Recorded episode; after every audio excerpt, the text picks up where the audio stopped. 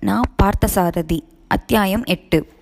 சமூக வாழ்வில் ஏற்கனவே எட்டு படிகள் ஏறிவிட்ட குடும்பங்களுக்குத்தான் ஒன்பதாவது படி அருகில் இருக்கிறதே ஒழிய முதல் படியில் கூட ஏற முடியாத குடும்பங்கள் இன்னும் அப்படியே தான் இருக்க முடிகிறது. சுகுணனும் ரங்கபக்ஷமுக்கும் பகை ஏற்பட்ட பின் ஓர் இரண்டு மாத காலம் காரியால வாழ்க்கையில் மிகவும் கசப்பான அனுபவங்கள் நிகழ்ந்தன.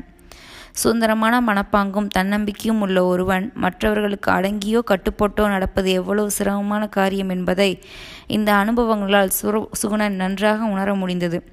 சுகுணனை ரூஃப் கார்டனிலிருந்து அழைத்து வந்திருந்த தினத்துக்கு ஒரு வாரம் கழித்து துளசி தன் கணவனோடு திடீரென்று டெல்லிக்கு புறப்பட்டு போக வேண்டிய நிர்பந்தம் நேர்ந்திருந்தது. சந்திரசூடன் ஐசிஎஸ் அவர்களின் சிபாரிசினாலேயே அல்லது த தயவினாலோ துளசியின் கணவனுக்கு டெல்லியில் ஒரு பெரிய இன்ஜினியரிங் கம்பெனியில் இரண்டாயிரம் ரூபாய்க்கு மேல் மாத சம்பளம் வருகிறா போல் உத்தியோகமாக ஒன்று கிடைத்திருந்தது. இந்த உத்தியோகம் கிடைப்பதற்காகத்தான் நீண்ட நாள் நண்பராக சந்திரசூடன் வெளிநாட்டு பயணம் முடிந்து தற்செயலாக சென்னை வந்திருந்த போது அவரை கூப்பிட்டு குழாவி விருந்து கொடுத்து அவருடைய வெளிநாட்டு அனுபவங்களை கட்டுரை தொடராக வெளியிடுவதாய் வாக்களித்து எல்லா செய்தித்தார் நாகசாமி ஏழைகளுக்கு மத்திய தர குடும்பத்தினரும் பிரதிபலன் பாராமல் அன்புக்காகவும் உபச்சாரமாகவும் மனிதர்களை போற்றவும் விருந்து வைக்கவும் புகழவும் செய்கிறார்கள். பணக்காரர்களுக்கு வியாபாரம் வியாபாரிகளுமே கா காரியமில்லாமல் எதையுமே செய்வதில்லை. காரியத்தை சாதித்து கொடுக்கிற சக்தி இல்லாதவர்களுக்கு எதையுமே அவர்கள் செய்வதில்லை. செய்வதை நேரடியாக செய்யாமல் நாசுக்காக செய்வதற்கும் அவர்களுக்குத்தான் தெரியும் என்பதை சுகுணன் மிக அருகிலிருந்து கண்டிருந்தான். எனவே நாகசாமி நினைத்த கணத்திலேயே தன் மாப்பிள்ளைக்கு இவ்வளவு பெரிய உத்தியோகம் தேட முடிந்ததை பற்றி சுகுணன் சிறிதும் ஆச்சரியமடையவில்லை. அவரால் இது முடியாமல் போயிருந்தால்தான் அவனுக்கு ஆச்சரியமாயிருந்திருக்கும் சமூக வாழ்வில் ஏற்கனவே எட்டு படிகள் ஏறிவிட்ட குடும்பங்களுக்குத்தான் ஒன்பதாவது படி அருகில் இருக்கிறதே ஒழிய முதல் படியில் கூட ஏற முடியாத குடும்பங்கள் அப்படியே தான் இருக்க முடிகிறது.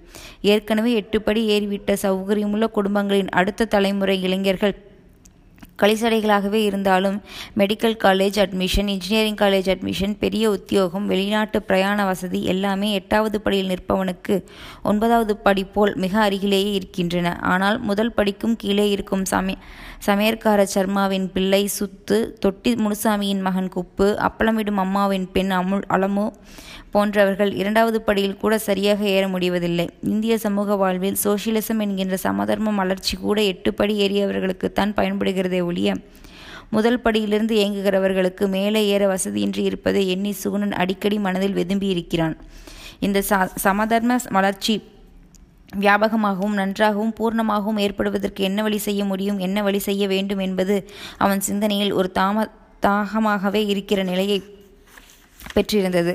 தந்தையின் பணம் துளசியின் கணவனை என்ஜினியரிங் படிப்பு படிக்க வைக்கிற அளவு வசதி செய்தது. பின்பு மாமனார் ஆகிய துளசியினுடைய தந்தையும் தம் செல்வாக்கினால் இரண்டாயிரம் ரூபாய்க்கு மேல் மாத வருமானம் வருகிறார் போல் உத்தியோகம் தேடி கொடுத்து விட்டார். இப்படி இரண்டு செல்வாக்குகளுக்கு நடுவே இருக்கிற பிள்ளைகள்தான் சராசரி இந்திய சமூக வாழ்வில் சௌகரியத்தை அடைய முடிகிறது என்று தோன்றியது சூனனுக்கு. இந்த காரியாலய வேதனைகளிலும் கசப்பான அனுபவங்களிலும் துளசியின் கணவனுக்கு உத்தியோகம் கிடைத்து விட்டதென்று இந்த செய்தி கூட தெரிந்திருக்க நியாயமில்லை. துளசியே ஒரு நாள் அதிகாலையில் இதை சொல்லிவிட்டு போவதற்காக அவனை தேடி அறைக்கு வந்திருந்தாள். அப்போதிருந்த மனநிலையில் அவனால் அவளை மலர்ச்சியோடு வரவேற்று பேச முடியவில்லை. அவளாலும் அவன் முன் மலர்ச்சியோடு நின்று பேச முடியவில்லை. சொல்ல வந்ததை பேசுவதற்கு சொற்களை தேடி நிற்பவள் போல் அவள் தயங்கினாள். தேடிய சொற்கள் வராமல் அழுகைதான் பொங்கிக் கொண்டு வந்தது அவளுக்கு. அவளுடைய அழுகை செவியில் ஒழிப்பதற்கு முன் கீழே தலையை குனிந்தவாறு மௌனமாயிருந்த சோழன் அந்த நிகழ்ச்சிக்கு மனம் இறங்கி மெல்ல தலை நிமிர்ந்து விடிந்ததும் விடியாததுமாக இங்கே வந்து இப்படி அழுவதற்கு என்ன வந்து விட்டது இப்போது? என்று மெல்ல வினவினான். அவருக்கு டெல்லியில் உத்தியோகமாகி இருக்கிறது அவருக்கு என்றால் எவருக்கு? இந்த அவருக்கு அவனுள் எரிச்சலூட்டி இருக்க வேண்டும் போல் ஒழித்தது அவன் கேள்வி. அந்த கேள்வியின் தோணி புரியாமல் அதற்கு எந்த விதத்தில் மறுமொழி கூறுவதென்று தயங்கினாள் துளசி. பின்பு அவருக்கு உத்தியமாகிவிட்டதென்று வாக்கியத்தின் மகிழ்ச்சியில் விருப்பமாகவோ வெறுப்பாகவோ தன்னை சம்மந்தப்படுத்திக் கொள்ள விரும்பாதவனைப் போல். அதுதான் அப்பாவின் மாப்பிள்ளைக்கு டெல்லியில் உத்தியோகமாகிவிட்டது என்று தயங்கி தயங்கி சொன்னாள். அவள் அப்படி கூறிய உடனே சுகுணனும் தன் கடுமையை விடாமல் அப்பாவின் மாப்பிள்ளைக்கு என்றால் ஓ புரிகிறது. அதாவது உன் கணவருக்கு டெல்லியில் உத்தியோகமாகிவிட்டதென்று என்னிடம் சொல்லிவிட்டு போக வந்திருக்கிறாய் இல்லையா? என்று குத்தலாக வினவினான். ஒன்றும் சொல்ல முடியாமல் சொல்ல தோன்றாமல் இப்படி நீங்கள் மேலும் ஒரு வார்த்தை பேசினால் கூட இனி என்னால் தாங்க முடியாது. நான் அழுது விடுவேன் என்பது போல் ஏக்கத்தோடு அவனை பார்த்தாள் துளசி. அவனும் அமைதியாக அவள் முகத்தை ஏறிட்டு பார்த்தான். இடை நிலவிய மௌனமே அப்போது இருவர் உணர்வுகளையும் பேசியது. அவர்தான் முதலில் போகிறார். நான் இரண்டு வாரம் கழித்து போக வேண்டியிருக்கும். டெல்லியில் குடியிருக்க இடமெல்லாம் கிடைத்து அவரிடமிருந்து தந்தி வந்ததும் அப்பா என்னை கொண்டு போய் விட ஏற்பாடாகியிருக்கிறது. பரவாயில்லை. இதற்காக எல்லாம் இனி நான் கவலைப்பட முடியாது துளசி. இது உன் வாழ்க்கையின் சொந்த காரியம். இன்னும் எனக்கு வாழ்க்கையே ஏற்படவில்லை. அதற்கு காரியங்களும் சொந்தமாக இல்லை. நான் நினைத்த வாழ்வு என் மனதிலேயே கருகிவிட்டது. இருக்கலாம் ஆனால் இனிமேல் உலகத்துக்கு எடுத்துச் சொல்ல முடியாத ஊமை ஏமாற்றம் இது. இதை நீ மறந்துவிட பழகிக்கொள்வது நல்லது. ஆறுதலாக இரண்டு வார்த்தை சொல்ல மாட்டீர்களா? இப்படி கடுமைக்கும் உதாசனத்துக்கும் நான் பாத்திரமில்லை இவற்றை என்னால் தாங்கிக் கொள்ள முடியாது. அவன் பதில் பேசாமல் இருந்தான். தயவு செய்து ஏதாவது ஆறுதலாக சொல்லி எனக்கு விடை கொடுங்கள். மேஜை மேல் கிடந்த அரை காகிதம் ஒன்றை எடுத்து அதில் எதையோ எழுதி மௌனமாக அவளிடம் நீட்டினான் சுகுணன். அவள் அதை வாங்கி படித்தாள். வீரர்களின் கம்பீரமான தோள்களை அலங்கரிக்க வேண்டிய மணமாலைகள் சந்தர்ப்ப வசத்தால் கோழைகளின் தளர்ந்த கைகளில் சூடப்பட்டு விடுவதும் உண்டு என்று அதில் எழுதியிருப்பதை படித்துவிட்டு நீர் திரையிட்டு மழுகி மறைக்கும் வழிகளால் அவனை ஏக்கத்தோடு பார்த்தாள் அவள். இதுதான் மீண்டும் உங்கள் பதிலா? அவன் ஆமாம் என்பது போல் மௌனமாக தலையை அசைத்தான். அவன் நடைப்பிணமாக வெளியேறினாள். சில கணங்களில் வாயிலில் கார் புறப்படும் ஓசை கேட்டது. அவன் எழுந்து ஜன்னல் பக்கமாக திரும்பி கண்ணாடியை கலற்றிவிட்டு உள்ளே வி விழிக்கடையில் அரும்பியிருந்த கண்ணீரை துடைத்து கொண்டான். ஏதோ தோன்றி மாடி வராந்தா வரை வந்து அவன் தெருவருகே பார்த்தபோது அவளுடைய கார் கண்பார்வைக்கு தென்படாமல் மறைந்திருந்தது. பெருமூச்சு விட்டபடி அறைக்கு திரும்பி வந்து உட்கார்ந்தான் சுகுணன். இதற்கு பின் சில மணி நேரங்கள் அவனுக்கு ஒரு வேளையும் ஓடவில்லை. துளசிக்கு அவளுடைய வாழ்வின் பொறுப்பையும் நிலையையும் உணர்த்தவே அவன் அப்படி கடுமையாக நடந்து கொண்டான். அவளைப் போலவே அவனும் உருகி ஏங்கி பேசி கொண்டிருந்தால் இருவருடைய பேச்சுக்கும் ஒரு முடிவே இராது. அப்படி பேசினால் அதன் பின் அவளாலும் ஆயிரம் மைல்களுக்கு அப்பால் டெல்லியில் போய் நிம்மதியாக இருக்க முடியாது. உணர்ச்சி மயமாகவும் பிரித்தெடுக்க முடியாதபடியும் தன்மேல் பிரியம் வைத்துவிட்டு அவளுக்கு அவளுடைய புதிய நிலைமையை உணர்த்த வேண்டிய கடமை அவனுக்கு இருந்தது. அவள் தன்னை சுற்றி சுற்றி திரிவதை தவிர்க்க வேண்டிய பொறுப்பு அவள் மீதிருந்த அதிக அன்பின் காரணமாகவே அவனுக்கு வந்திருந்தது இப்போது. அந்த கடமையை அவன் செய்தான். அவள் அதை புரிந்து கொள்ள முடியாது. புரிந்து கொள்ளவும் வேண்டாம் என்பதுதான் அவன் கருத்து. முதலில் தனியே அவனை சந்திக்க வந்து இரண்டு தினங்களுக்கு பின் மறுபடியும் தன் கணவனோடு ஒரு முறை விட்டு கொடுக்காமல் உடன் வந்தவள் போல் தோன்றினாள் அவள். முதலில் இப்போது நான் மட்டும்தான் புறப்பட்டு போவதாயிருந்தது. அப்புறம் மாமா யாரோ தெரிந்தவர் மூலம் குடியிருக்க இடத்துக்கு கூட ஏற்பாடு செய்து விட்டார். நான் அதனால் துளசியும் இப்போது என்னுடனேயே வருகிறாள் என்றான் துளசியின் கணவன். துளசி என்றும் ஒன்றும் பேசவில்லை. ஏதோ பொம்மை போல் உடன் வந்திருந்தாள். Congratulation wish you all success என்று துளசியின் கணவனிடம் ஒரு முறைக்காக மகிழ்ச்சி தெரிவித்தான் சுகுணன். துளசி ஒன்றுமே பேசாமல் விருப்பதை கண்ட அவள் கணவன் என்ன துளசி நீ ஒன்றுமே பேச மாட்டேன் என்கிறாயே என்று அவளை கேட்டே விட்டான். அந்த வித்தியாசம் அவன் மனதிலே பெரிதாகி விடாமல் ஒப்புக்கு ஏதோ பேச முயன்றாள் துளசி. அந்த பேச்சில் மனம் இல்லை உணர்வின் பிரதிபலிப்பும் இல்லை. விடைபெறும் போது கணவனின் சொற்களோடு சேர்ந்தே அவள் சொற்களும் இணைந்து ஒலிக்கும்படி ஏதோ சொன்னாள். அவனும் வாசல் வரை சென்று கார் கதவருகே நின்று வழி அனுப்பினான். மறுநாளோ அதற்கு அடுத்த நாளோ இரவு விமானத்தின் கணவரோடு டெல்லிக்கு புறப்பட்டு விட்டாள் துளசி. நாட்கள் யாரோ மந்திரம் போட்டு ஓடச் சொன்னார் போல் ஓடிவிட்டன. பெண்மையும் மாப்பிளையும் டெல்லியில் குடிவைப்பதற்காக உடன் சென்றிருந்த நாகசாமி சந்திரசூடன் ஐசிஎஸ் அவர்களின் பிரயாண கட்டுரை தொடரை உடனே பிரசுரிக்க ஏற்பாடு செய்யுமாறு அங்கிருந்தே சுகுணனுக்கு ஒரு எக்ஸ்பிரஸ் டெலிவரி லெட்டரும் எழுதிவிட்டார். கடிதத்தை அப்படியே காலை மலர் சர்மாவுக்கு கொடுத்து அனுப்பிவிட்டான் சுகுணன் கட்டுரை தொடரை அடுத்த வாரமே வெளியிடுவதாக அறிவிப்பு போட வேண்டும் என்று சுகுணன் வற்புறுத்தினார் கட்டுரைத்தொடர் அடுத்த வாரமே வெளிவரும் என்று அதிக ஆர்வத்தோடு சர்மா நாகசாமிக்கு தந்தியும் கொடுத்து விட்டார். பூம்பொழில் இதழில் வெளியிட தகுதி உண்டா இல்லையா என்று நிர்ணயிக்கும் பொறுப்பை அந்த பிரயாண கட்டுரை விஷயத்தில் சூனன் மேற்கொள்ள விரும்பவில்லை. அது நாகசாமியின் காரிய ஆசையா என்றோ சர்மாவின் பேராசை என்றோ கருதி விட்டு விட்டான். ஏற்கனவே சர்மா நாகசாமியிடம் சந்திரசூடன் ஐசிஎஸின் கதிரைகளை வெளியிடுவதில் சூனனுக்கு அவ்வளவாக விருப்பமில்லை என்று சொல்லி கோல்மோட்டி இருப்பார் போலிருக்கிருந்தது அதற்கு பிறகு நாகசாமி இரண்டொரு முறை சூனனிடம் அழுத்தமாகவும் வன்மையாகவும் பேசியிருந்தது. இது தெரிந்தது. ரங்கபக்ஷம் சர்மா இருவருமே தன்னை பற்றி நாகசாமியிடம் கோல்மூட்டி நெருப்பு வைத்து வருவதாக அவனால் அனுமானிக்க முடிந்திருந்தது. அந்த கட்டுரை தொடரை பற்றிய உண்மை கருத்தை இப்போது அவன் தெரிவித்தால் கட்டுரையை வெளியிட சூனனுக்கு சம்மதமில்லை என்றே மீண்டும் ரகசியமாக நாகசாமிக்கும் கடிதம் எழுதினாலும் எழுதிவிடுவார் சர்மா. நாகசாமியை காக்கை பிடிப்பதில் சர்மாதான் அந்த காரியாலயத்தில் முதல் பரிசு வாங்க தகுதியானவர்.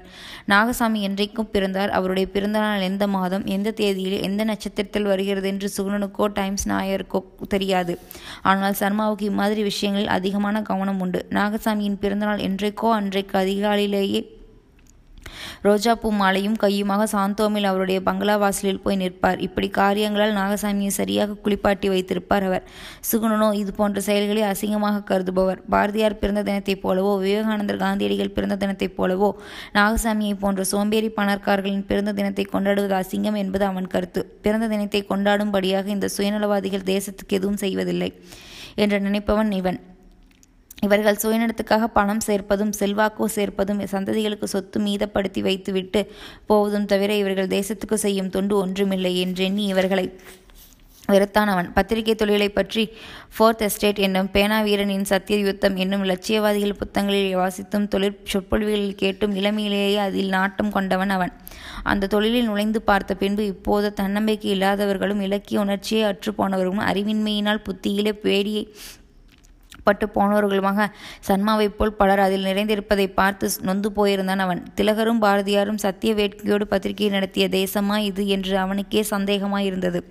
எனினும் இந்த சூழ்நிலையை பார்த்து அவனுடைய நக்கீர தைரியம் பெருகியதை ஒழிய சிறிதும் குறையவில்லை. ஒரு பத்திரிகையாளனுக்கு முக்கியமான தேவை நிறைய சம்பளமோ போக வர காரோ டெலிஃபோன் பங்களா வசதிகளோ அல்ல. தன்னம்பிக்கைக்கு கழிவு வரும்போது இவற்றையெல்லாம் துச்சமாக மதித்து கொண்டு நிலைமையை தூ என்று தள்ளிவிட்டு கொள்கையோடு சத்தியத்தோடும் நிமிர்ந்து விலகி நிற்கிற தைரியம்தான் வேண்டும் என்பதை ஆணித்தரமாக உணர்ந்திருந்தான் அவன். சந்தையில் மீன் கடை வைத்திருப்பவர்களுக்கு இருப்பதைப் போன்று கீழ்த்தரமான பெருந்தன்மை கூட இங்கே இல்லையே என்று உள்ளூர வருந்தினான் அவன். துளசியும் டெல்லிக்கு போய்விட்ட பிறகு அவன் தன் பாசத்தையோ அன்பையோ சூன கருணையோ செலுத்துவதற்கு தகுதியான மனிதர்கள் யாருமில்லை. துளசியிடம் குத்தலாகவே ஆத்திரமாக பேசினால் கூட அந்த பேச்சின் மறுபுறமாக அவன் மனதில் கருணையும் பிரியும் நிரம்பி இருக்கும். இப்போது காரியாலய அனுபவங்களும் ரங்கபாஷ்யம் மறைமுகமாக அவனுக்கு செய்த கெடுதல்களும் அவனை மிகவும் கடுமையாக காலூன்றி நின்ற தீமையை எதிர்த்து போரிடும். சக்தியை பெற்ற கொள்கை மறவனாகவும் ஆக்கியிருந்தான். யார் எத்தனை உயரத்திலிருந்து நெற்றிக்கண்ணை திறந்தாலும் குற்றம் குற்றமே என்று அழுத்திச் சொல்லும் அடித்துச் சொல்லும் நெஞ்சுரத்தையும் சொல்லுரத்தையும் கொள்கை மாறங்களாக போற்றியிருந்தான் அவன். இந்த மாறுதல்களாலும் இதே சமயத்தில் அவன் பூம்பொழில் எழுதியிருந்த ஒரு காரசாரமான தலையங்கத்தினாலும் அகில இந்திய உழைக்கும் பத்திரிகையாளர் மாநாட்டை சென்னையில் நடத்தி உழைக்கும் பத்திரிகையாளர் தலைவர்களாகிய கோஷ் முதலியவர்களை வரவே வரவழைத்து பத்திரிகையாளர்களை அவமதிக்கும் பெரும் பத்திரிகை முதலாளிகளுக்கு எதிராக சில தீர்மானங்களை நிறைவேற்றியதாலும் நாகசாமி அவனை தம் எதிரியாக கருதத் தொடங்கி இருக்கிற சூழ்நிலை படிப்படியாக மிக சில வாரங்களிலேயே உருவாகிவிட்டது. அந்த சமயத்தில் முன்பு தேசிய இயக்க காலத்தில் பலமுறை சிறை சென்றவரும் பாரதி பாடல்களுக்கு தடையிருந்த காலத்திலேயே அதை தெரு தெருவாக பாடிச் சென்றவருமாகிய மகாதேவன் என்ற அசல் தியாகி ஒருவர் தம்முடைய சிறிய முதலீட்டை வைத்து நேஷனல் டைம்ஸ் என்ற ஆங்கில தேசிய வார இதழ் ஒன்றை சென்னையிலிருந்து தொடங்கியிருந்தார். பின்பு நாளை நாளடைவில் அது தினசரியாகியது. அந்தரங்க சுக்தியோடு உண்மை தேசிய உணர்வுடன் அவர் தொடங்கியிருந்த அந்த பத்திரிகைக்கு நியூஸ் பிரிண்ட் காகிதம் போதுமான அளவு கிடைக்கவில்லை. காகிதத்தை வாங்கி பத்திரிகை அடிக்க அவரிடம் வசதி இல்லை.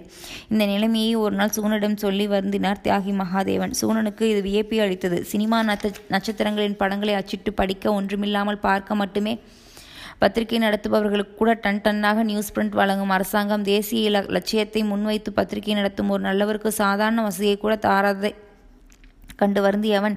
விற்கிற பிரதிகளுக்கு மேல் பல மடங்கு அதிகமாக பொய் கணக்கு காட்டி நியூஸ் பிரிண்ட் காகிதத்தை மலிவில் ஏராளமாக வாங்கி பெரும் பகுதியான மீதத்தை மிக அதிகமாக கள்ள விலைக்கு விற்கிற பலரை வாழவிட்டு இம்மாதிரி நல்லவர்களுக்கு அரசாங்கம் உதவுவதை கண்டித்தும் பொதுவாக ஒரு தலையங்கம் பூப்பொழில் எழுதியதோடு அகில இந்திய உழைக்கும் பத்திரிகையாளர் union வெளியீடான the voice of working journalist இது பற்றி ஒரு கண்டன கடிதம் வெளியிட ஏற்பாடு செய்திருந்தான். இதன் பலனாக குறைபாடு உரியவர்களின் கவனத்துக்கு கொண்டு வரப்பட்டு தியாகி மகேதேவனுக்கு நியூஸ் பிரிண்ட் கிடைக்க வழிபிறந்தது. தாமே ரகசியமாக செய்து கொண்டிருக்கிற ஒரு காரியத்தை கண்டித்து தம் பத்திரிகையிலேயே தலையங்கம் வந்ததை நாகசாமி அவ்வளவாக ரசிக்கவில்லை. மேலும் நாகசாமியை ஒத்த பெரும் பத்திரிகை முதலாளியான பல முறைகள் சிலரும் இந்த தலையங்கத்தை கண்டித்து கூறி நாகசாமியை நெருங்கி நெருக்கினார்கள். நாக நாகசாமி ஆத்திரமடைந்தார். உடனே மாருதி பப்ளிகேஷன்ஸ் குரூப் வெளியீடான எந்திர பத்திரிகையின் ஆசிரியரும் நிர்வாகத்தை கலந்து கொள்ளாமல் எதையும் எழுதலாகா? என்ற சுற்றறிக்கை நாகசாமியின் கையெழுத்திட்டு எல்லோருக்கும் வந்தது. கெடுபிடிகள் அதிகமாயின. வீக்கெண்ட் எடிட்டோரியல் கான்ஃபரன்ஸ் என்ற போ பேரில் வார இறுதியில் சனிக்கிழமை தவறாமல் ஆசிரியர் குழுவின் கூட்டம் ஒன்றை ஏற்படுத்தி அதில் யாரையும் பேச விடாமல் வாயடைத்து நாகசாமி கெடுபிடிகள் செய்தார். பத்திரிகையின் தலையங்கங்கள் எல்லாம் அவர் குரலாகவே வெளிவந்தன. எதை கேட்டாலும் நாங்கள் சம்பளம் கொடுக்கிறோம் நீங்கள் வேலை செய்கிறீர்கள் என்று பதில் கூறப்பட்டது. சுகுணன் தானாக மனம் வெறுத்து அங்கிருந்து வெளியேறி விட வேண்டும் போல காரியங்கள் எல்லாம் நடந்தன. என்னும் அவமரியாதைப்படுத்தல் மெல்ல மெல்ல வேண்டுமென்றேயும் தற்செயலாகவும் நடப்பது போலும் செய்யப்பட்டது. ஒரு நாள் காரியாலய உபயோகத்துக்காக இரண்டு ரைட்டிங் பேடும் ஒரு கலர் பென்சிலும் வேண்டுமென்று வழக்கம் போல் ஒரு துண்டுத்தாளில் குறித்து கொடுத்து விளம்பர நிர்வாகி ஸ்டோ ஸ்டோர்ஸ் இன்சார்ஜ் ஆகிய ரங்கபக்ஷத்துக்கு அனுப்பினான் சுகுணன். ரங்கபக்ஷியம் அந்த துண்டுத்தாளை வாங்கி வைத்துக்கொண்டு அதை எடுத்துச் சென்ற சுகுணனின் ஊழியனிடம் என்னப்பா இது? தினம் தினம் கலர் பென்சிலும் நோட்புக்கும் கேட்கிறாங்க. இது என்ன ஆஃபீஸா தர்மச்சத்திரமா கலர் பென்சிலையும் நோட்புக்கையும் வெளியிலே எங்கேயாவது கொண்டு போய் வியாபாரம் பண்ணுறாங்களா என்ன? பெரிய நியூஸ்னா இல்லை போச்சு. சரி சரி அப்புறம் இருந்தால் பார்த்து அனுப்புகிறேன் போய் சொல்லு என்று நாகரிகமெல்லாம் பேசினாராம். அன்றைக்கு சாயங்காலமே ஏதோ காரியமாக அப்போது தயாரி கொண்டிருந்த அடுத்த வாரம் பூம்பொழிலின் மேக்கப் செய்த பாரம் ஒன்றை வாங்கி வருமாறு தன் ஆள் ஒருவனை சுகுணனிடம் அவன் அறைக்கு அனுப்பியிருந்தார் ரங்கபாக்ஷியம். ஃபார்ம் ஃபாரம் கேட்கறதுக்கு இவர் யாருடா? கண்ட மண்ட மண்டையெல்லாம் எடிட்டோரியல் தலையிட மாட்டான். ஆஃபீஸாக போச்சு இது. ஃபாரத்தை அவங்களே பாக் பார்த்துக்குவாங்களாம் போய் சொல்லு என்று மிக மிக கடுமையாக அந்த ஆளிடம் பதில் சொல்லி அனுப்பினான் சூரன். வழக்கமாக இப்படி சந்தர்ப்பங்கள் தேடி வந்து லெட்டஸ் பர்ஃபெக்ட் நாம் இதை மறந்துடுவோம் சொல்லும் ரங்கபாக்ஷியம் அன்று வரவே இல்லை. கலர் பென்சிலும் ரைட்டிங் பேடு மட்டும் மறுநாள் காலையில் அவன் காரியாலயத்துக்கு வந்தபோது அவன் மேஜை மேல் தயாராகி கொண்டு வந்து வைக்கப்பட்டிருந்தது. பத்திரிகையில் அன்று அச்சாக வேண்டிய பகுதிக்குரிய விஷயங்கள் சினிமா விமர்சனமும் இருந்தது. சினிமா விமர்சனத்தை வழக்கமாக எழுதுகிறவர் இரண்டு வார லீவில் போயிருந்ததால் சுகுணனே அந்த வார விமர்சனத்துக்குரிய படத்தை பார்ப்பதற்காக பகல் காட்சிக்கு போய் வந்தான். பகல் காட்சி முடிந்து தேட்டருக்கு அருகில் இருந்த சிற்றுந்து வெளியில் அவன் காப்பியும் முடித்துக்கொண்டு அவன் காரியாலயத்துக்கு திரும்ப வந்தபோது மாலை ஆறு மணி ஆகியிருந்தது. ஆறு மாதங்களுக்கு முன் வெளிவந்த ஆங்கில படம் ஒன்றிலிருந்து உத்திகையும் அதே சமயத்தில் சென்னையில் மாம்பழத்தில் ஒரு தியேட்டரில் பகல் காட்சியாக வந்த வங்காள படம் ஒன்றின் கதையும் திருடி அவற்றை தமிழில் அந்த அளவுக்கு கொடுக்க முடியுமோ அந்த அளவுக்கு கெடுத்து இந்த படத்தை எடுத்து தமது சொந்த கற்பனை என்றும் டமார்மடித்துக் கொண்டிருந்தார் இந்த தயாரிப்பாளர். தமிழில் இவ்வளவுதான் கிடைக்க முடியும் போலும் என்று தலைப்பும் போட்டு அதற்கு ஒரு விமர்சனம் எழுதி ஃபார்மேனிடம் கொடுத்து கம்போஸ் செய்ய சொல்லிவிட்டு மாலையில் அதற்கு அறைக்கு புறப்பட்டு விட்டான் அவன். விமர்சனம் அவனுடைய கடுமையான தாக்குதலோடு அடுத்த வார பூம்பொழிலும் வெளிவந்து விட்டது. பத்திரிகை வெளியான தினத்தன்று காலை பதினோரு மணிக்கு அவன் அலுவலகத்துக்குள் நுழைந்ததும் சார் நீங்கள் வந்ததும் உடனே வீட்டுக்கு ஃபோன் பண்ண சொல்லி ஐயா சொல்லியிருக்கிறார் செல் என்றால் டெலிஃபோன் ஆபரேட்டர். அறைக்குள் போய் நாகசாமி டெலிஃபோன் செய்தான் சூழன் நாகசாமி பேசினார். குரல் மிகவும் கடுமையாக இருந்தது. இந்த வாரம் சினிமா ரிவ்யூ எழுதியிருக்கிறது யாரு? ஏன் நான் தான் எழுதினேன் sir? I am very sorry mister Sugunan எனக்கு தெரிந்திருந்தால் இந்த விமர்சனம் வந்திருக்கவே விடமாட்டேன். C V R running of business business பீப்பினை பகைச்சுற்றுக்காக எழுதுறது சுலபம். ஆனால் பத்திரிகைக்கு அது எவ்வளவு கெடுதலை உண்டாக்கும் உங்களுக்கு தெரியுமோ? எனக்கு நியாயம் என்ற பட்டதைத்தான் எழுதினேன். இது நியாயமே இல்லை. லட்ச லட்சமாய் செலவச்சு படம் எடுத்தவனுக்கு பெரிய இன்ஜஸ்டிஸ் வருஷத்துக்கு எழுபதாயிரம் ரூபாய் அட்வர்டைஸ்மெண்ட் இந்த பார்ட்டியிடமிருந்து மட்டும் நமக்கு வருகிறது என்பது உனக்கு உனக்கு தெரியுமோ இல்லையோ? வர வர உங்கள் போக்கு ஒன்றும் சரிப்படலை. எனக்கு சர்மாவும் ரங்கபக்ஷியும் உங்களை பற்றி நிறைய சொல்லியிருக்கா. அதெல்லாம் நிஜம்தான் தான் நான் இப்போ நினச்சிக்க வேண்டியிருக்கு. வேற என்ன செய்கிறது என்று கொதிப்போடு வினாவி விட்டு அவன் பதிலையே எதிர்பாராதவர். டெலிஃபோனை டக்கென்று முகத்தில் அறிந்தார் போல் வைத்து விட்டார் நாகசாமி. சுகுணன் எத்தனையோ விதமாக சிந்தித்து பார்த்தும் அந்த படம் குறையற்ற நல்ல படம் என்று விமர்சனம் எழுத வழியே இருப்பதாக தோன்றவில்லை. மனசாட்சியோடு தான் தன் கடமையை நிறைவேற்றியிருப்பதாக அவன் உணர்ந்தான். அதனால் நாகசாமியின் கோபத்துக்கு அவன் பயப்படவில்லை. அவருக்கு கோபமூட்டி தூண்டி விடுகிறவர்களை பற்றியும் அவன் கலை கவலைப்படவில்லை. ஆனால் அன்றிலிருந்து காரியாலயத்தில் அவனுக்கு மறைமுக அவமாறியதில் அதிகமாயின. இரண்டு நாள் கழித்து ஒரு நாள் காலையில் அவன் காரியாலயத்துக்கு வந்து அறைக்கு நுழைந்த போது டெலிஃபோன் இலாக்கா ஊழியர்கள் உள்ளே ஏதோ செய்து கொண்டிருந்தார்கள். என்னவென்று விசாரித்த போது இந்த லைனை எடுத்துடச் சொல்லி ஆர்டருங்க. இந்த ரூமுக்கு டெலிஃபோன் தேவையில்லைன்னு சொல்லிட்டாங்க. ரங்கபாக்ஷம் சாருக்கு இன்னொரு டெலிஃபோன் இருக்கட்டும்னு இதை அவர் டேபிளுக்கு ஷிஃப்ட் பண்ண சொல்லிட்டாங்க என்று பதில் கிடைத்தது. கேட்க என்னவோ போலிருந்தாலும் சோழன் இதை பொருட்படுத்தவில்லை. இதனால் எல்லாம் ஒரு பத்திரிகையாளனின் உள்ளே ஜ ஜுவாலித்துக் கொண்டிருக்கிற நெஞ்சக்கனல் அணைந்து விடும் என்று நாகசாமி நினைப்பதுதான் பைத்தியக்காரத்தனமாக தோன்றியது அவனுக்கு. சௌகரியங்களை இழக்க வைத்து அவமானப்படுத்துவதன் மூலம் அதை செய்கிறவர்கள் தங்களை தாழ்த்தி கொள்கிறார்களே ஒழிய அந்த சௌகரியங்களை இழக்க தீரனை அவர்களால் தாழ்த்திவிட முடியாது என்று நம்பினான் அவன். அவனுடைய அறையில் டெலிஃபோனை அகற்றி கொண்டிருந்த அதே வேளையில் பக்கத்து அறையில் சர்மா டிரான்சிஸ்டரை வைத்து உற்சாகமாக பாட்டு கேட்டுக்கொண்டிருந்தார் உள்ளே இருந்தவர்கள் டெலிஃபோனை நீக்கி எடுத்துக்கொண்டு வருகிறவரை அவன். வெளியே நிற்க வேண்டியதாயிற்று. அவர்கள் போனதும் அவன் அறைக்குள் போய் அவன் வந்தான் கம்போஸுக்கு கொடுக்க வேண்டியவற்றை எடுத்து சரிபார்த்து திருத்திய பின் அதை எடுத்து கொண்டு போவதற்காக ஃபோர்மேனை அழைக்கலாம் என்ற நினைவில் ஏதோ ஞாபகம் மறதியாக ஃபோன் இருந்த இடத்தை நாடிய கை ஏமாற்றத்தோடு மீண்டது. பைய ஃபைனை கூப்பிட்டு கொடுக்கலாம் என்று நீண்ட நாள் உபயோகிக்காமல் உள்ளே ட்ராயரில் கிடந்த மேஜை மணியை எடுத்து மேஜை மேல் டெலிஃபோன் இருந்த இடத்தில் வைத்து தட்டினான். மணி யோசிக்க பதில் இல்லை. எழுந்திருந்து எழுந்திருந்து வெளியே வந்து பையனை தேடியும் அவன் அகப்படவில்லை. சுவார் இவன் சுகுணன் இவ்வாறு பையனை தேடிக்கொண்டு நின்றபோது சர்மா அடுத்த அறையிலிருந்து வெளிவந்து என்ன தேடுறேல்? பையனை இங்கிருந்து சர்க்குலேஷன் டிபார்ட்மெண்ட்டுக்கு மாத்திட்டாங்க கேள்விப்பட்டேனே என்று குரலை த தயங்கினார் போல் இழுத்து பேசினார். நானாவது இந்த டிபார்ட்மெண்ட்டில் தான் இருக்கேனா? இல்லை என்னையும் எங்காவது எனக்கு தெரியாமல் மாற்றியிருக்க போகிறார்கள் என்று சிரித்தபடியே சர்மாவிடம் கேட்டுவிட்டு அச்சுக்கு கொ கொடுக்க வேண்டியவற்றை தானே கையில் எடுத்துக்கொண்டு ஃபோர்மேனை தேடி அச்சகத்தை நோக்கி நடந்தான் அவன். ஃபோர்மேன் நம்மாழ்வார் நாயுடு அவனை பார்த்ததும் ஏதோ தயக்கத்தோடு சிரிப்பது போல் சிரித்தார். அவன் கையெழுத்து பிரதிகளை அவரிடம் நீட்டிய போது ஒரு நிமிஷம் பொறுத்துக்கோங்க சார். உங்ககிட்ட ஒரு விஷயம் சொல்லணும் என்று க சைகை காண்பித்து யாரும் இல்லாத ஒரு மூளைக்கு சுகுணனை அழைத்தார் நாயுடு. சுகுணன் நாயுடுவை பின்தொடர்ந்தான். சார் என்னை தப்பாக நினச்சிக்காதீங்க. நீங்கள் எந்த மேனுஸ்கிரிப்ட் கொடுத்தாலும் நான் கம்போஸுக்கு வாங்கப்படாதாம். கொடுக்கிற மேனுஸ்கிரிப்டை படித்தும் பார்த்து சர்மா சாரும் ரங்கபக்ஷம் சாரும் அப்ரூவ் பண்ணி கையெழுத்து போட்டிருந்தால்தான் நான் அதை கம்போஸுக்கு எடுத்துக்கணுமாம். இதை ஐயாவே ஃபோனில் என்கிட்ட சொன்னார் என்று நாயுடு கூறியபோது சுகுணனின் மனம் கொதித்தது. சமூகத்தின் முதல் நெற்றிக்கண் தனக்கு மிக அருகிலிருந்தே தன்னை வெதும்ப திறந்திருப்பதை அவன் உணர்ந்தான். ஆனால் அதில் வெதும்பி விழுந்துவிட அவன் ஒரு காலம் தயாராகவில்லை. நெற்றிக்கண்ணை நெருப்பாக திறந்தாலும் குற்றம் குற்றமே என்று உரத்த கூறிவிட்டு அங்கிருந்து எழுந்து நடக்க தயாரானவன் என்னை ரொம்ப மன்னிச்சிடுங்க சார். என் மேலே ஒன்றும் தப்பில்லை. நான் குழந்தை குட்டிக்காரன் என்று குறைந்தார் நாயுடு. ரங்கபாக்ஷியத்தையும் சர்மாவையும் போல் எல்லா கெடுதல்களையும் மறைவாக உடனிருந்தே செய்து கொண்டு நேரிலும் சிரித்து சிரித்து பேசுகிறவர்களை விட காதல் கேட்டதை அப்படியே சொல்லி மன்னிப்பு கேட்கும் ஃபேர்மன் அம்மாழ்வார் நாயுடு நாகரிகமான மனிதராக தோன்றினார் சுகுணனுக்கு. அச்சகத்திலிருந்து நேரே அலுவலகத்திலிருந்து தன் அறைக்கு திரும்பிய சுகுணன் அங்கு ஓடிக்கொண்டிருந்த மின்விசிறியையும் பகலிலேயே எரிகிற விளக்கையும் நிறுத்திவிட்டு நிமிர்ந்த நடையோடு வெளியே புறப்பட்டான்.